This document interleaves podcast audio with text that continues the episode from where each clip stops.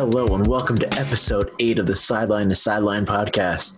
I am your host, Ryan, and today it looks like it's going to be a solo show as I conclude the week with episode four of four for our DraftKings opening week set of shows. Today we're going to talk about the wide receivers and tight ends. And today is going to be a quick one, obviously, as it is only myself. But first, we're going to start with the top five wide receivers on the slate price wise. First up, I'm going to get right into it. We're going to talk about Michael Thomas. He draws one of the best matchups in the week with the Tampa Bay Buccaneers, who have the best run defense in the league.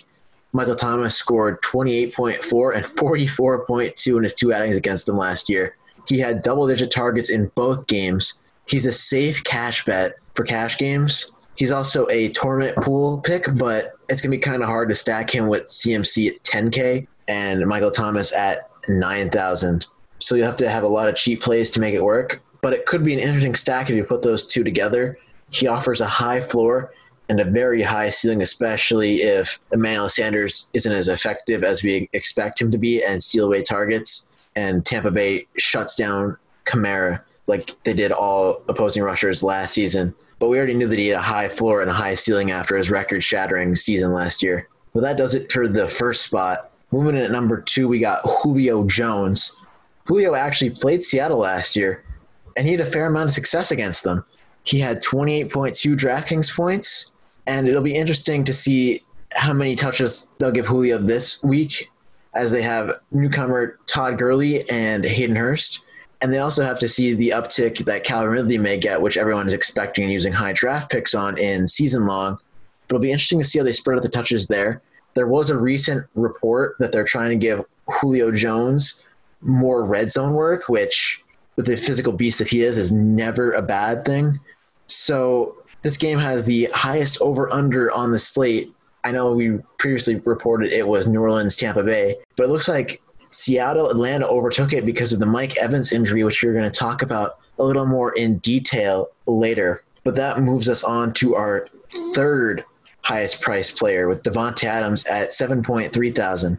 How many targets is Adams going to get week one? That is the golden question. As Green Bay had one of the most puzzling off seasons, I feel like, out of all 32 teams. Their NFL draft, they drafted a quarterback in the first round, which, you know, that happens. They do have Aaron Rodgers, but people draft the understudies to sit behind and get mentored by veteran quarterbacks, just like Aaron Rodgers was with Brett Favre. And their second round selection, they picked a running back free my man Aaron Jones. I've been spitting that all week. Just free my man Aaron Jones. He's such a good runner. You don't need AJ Dillon a premium pick to take over Jones's workload. He doesn't need someone else behind him besides Jamaal Williams. Jamaal Williams is enough to back up Aaron Jones. But as for Davante Adams, he had 16 total targets against the Vikings last year, which was his personal season high. Is Allen Lazard going to break out? That's something we have to look at and examine. I don't think he is personally. I feel like Davante Adams is going to get 15 plus targets in this game. I feel like he's going to hit 15. And it's just a good matchup for him as he had success last year. And there's no one else in the passing game. I don't think Jace Sternberger is going to take much of a role. I think the only threat to Davante Adams' is touchdown ability is Aaron Jones and the occasional Jamaal Williams. I feel like Davante Adams is a great tournament play week one. I also feel like he's a high floor as well with the amount of targets he's going to get. I feel like he's a good cash game play if you want to pivot away from Michael Thomas, save a little bit elsewhere, or you want to play McCaffrey. There's a lot of good options on this slate. But this brings me into our fourth wide receiver, which is Chris Godwin. Which, speaking of Mike Evans, I have to bring him back up here. His injury designation has had a huge impact on this game.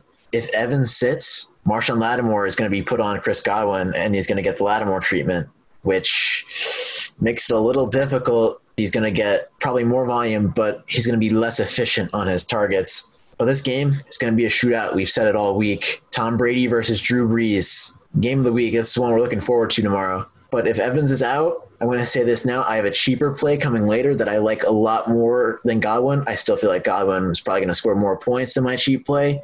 But for their price ranges and price values, I feel like it's a better option. And since we're going through the top five, Chris Godwin was number four, Davante Adams three, Julio two, MT one. There's a tie at five, so I'm going to talk a little bit on both guys. One is DeAndre Hopkins, new team. He doesn't have a great matchup, though. But Kyler didn't struggle against the 49ers last year in his rookie season. He had actually one of his best games of the season against the 49ers. And now he comes out, he has Christian Kirk, Larry Fitzgerald, DeAndre Hopkins, Kenyan Drake, who finished last season on an absolute tear to win a lot of people their fantasy titles.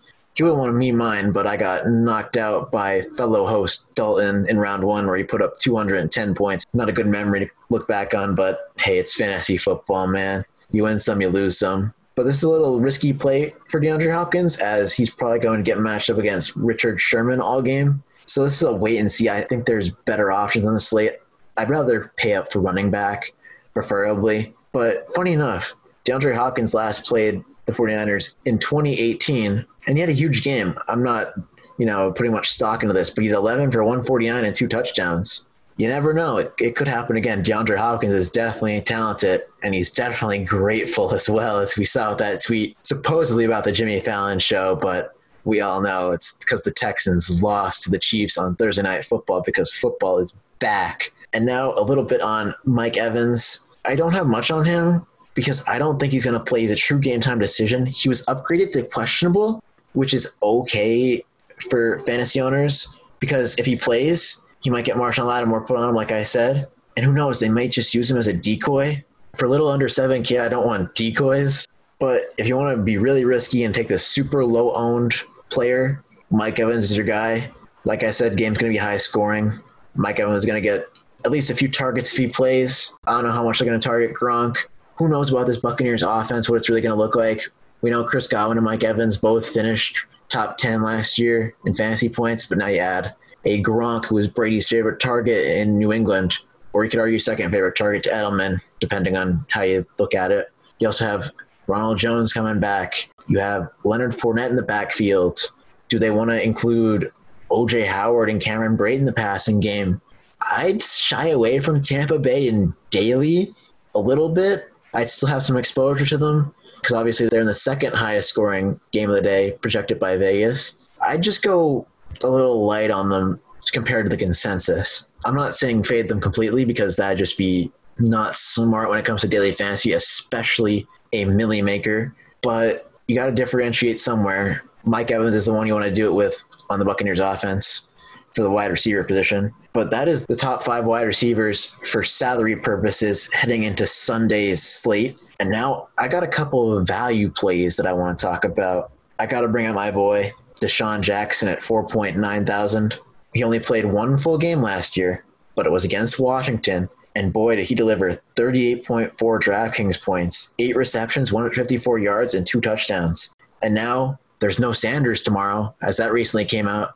Looks like a nagging hammy Boston Scott's going to get the start. Who knows? Wentz might be slinging the ball a little more. And he's got more speed him because Reagor is playing tomorrow. So maybe Djax can make a big impact again.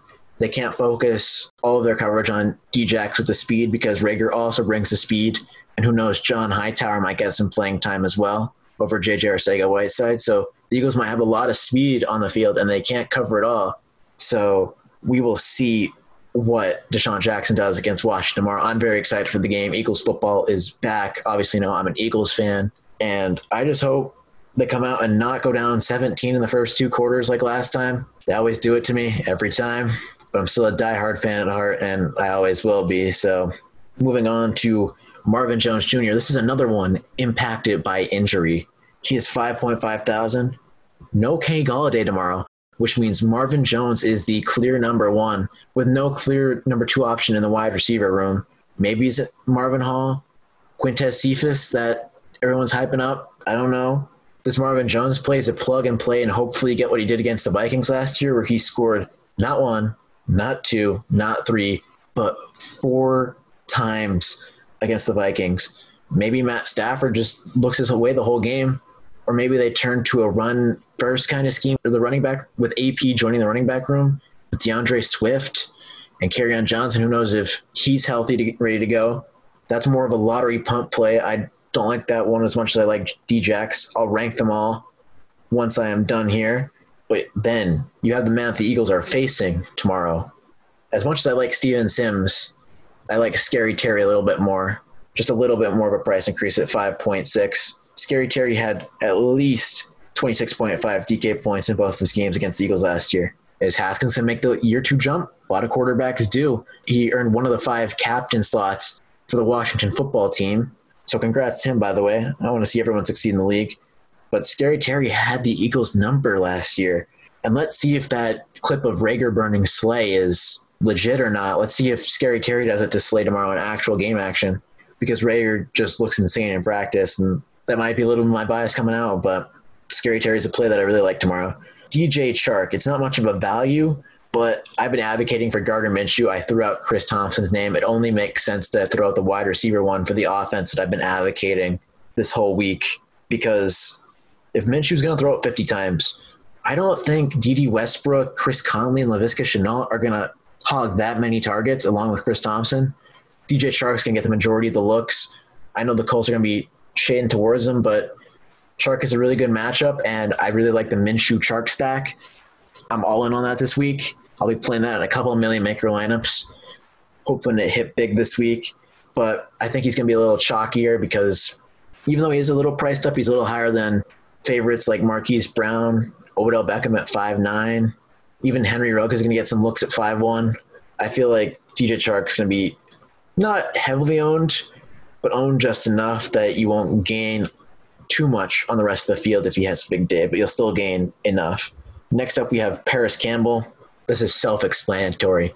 Philip Rivers checkdown season. We saw what Austin Ekeler did last year. I'm not saying Parris Campbell is going to be Austin Ekeler by any means because, of course, they play two different positions. But Parris Campbell is going to get majority of the work in the slot, and he's going to be running those short routes while T.Y. Hilton focuses on the deep routes. And if Parris Campbell could, you know, lock up that slot role like he has and get a decent target share, you could have a monster year and you could have a monster game week one against, you know, a largely torn apart Jacksonville defense. There's not much left there outside of Myles Jack somebody save my man Myles Jack. Going to start that petition soon. But I really like that play this week. I'm going to be owning him a couple of lineups. He'll probably be towards the bottom of the list when I rank them. But lastly, we have Scotty Miller. Now you're probably asking, who is Scotty Miller? Well, Scotty Miller plays for the Buccaneers. And this is a contingent on if Mike Evans sits. If Mike Evans sits, Scotty Miller is the number three target in the passing game behind Gronk and Chris Godwin. Scotty Miller had a great camp. Scotty Miller was forming a great connection with Brady. It's been talked about with reports. It's likely that he won the slot job straight up over Justin Watson. He could be in for a big day, and I know we all seen that video of him catching what was it, seven or eight footballs with two hands at the same time. Oh my gosh.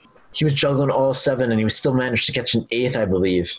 Man's got crazy hands, and hopefully he can produce with Tom Brady. We all know Tom Brady doesn't like to look down the field too much. So maybe Scotty Miller could be his guy in the slot.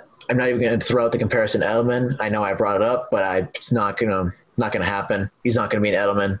But Scotty Miller is a great DK play if Mike Evans sits. Even if he doesn't sit, great punt play at 4,000, not the min. 4,000 is the min for the running backs. But Scotty Miller is a great play at 4,000. So to rank these guys, I would have to go Scary Terry one. This is a little bit based on value, a little bit based on what I think they're going to do. I'm going to go Djax at two for the value. I think he's going to have a big game tomorrow.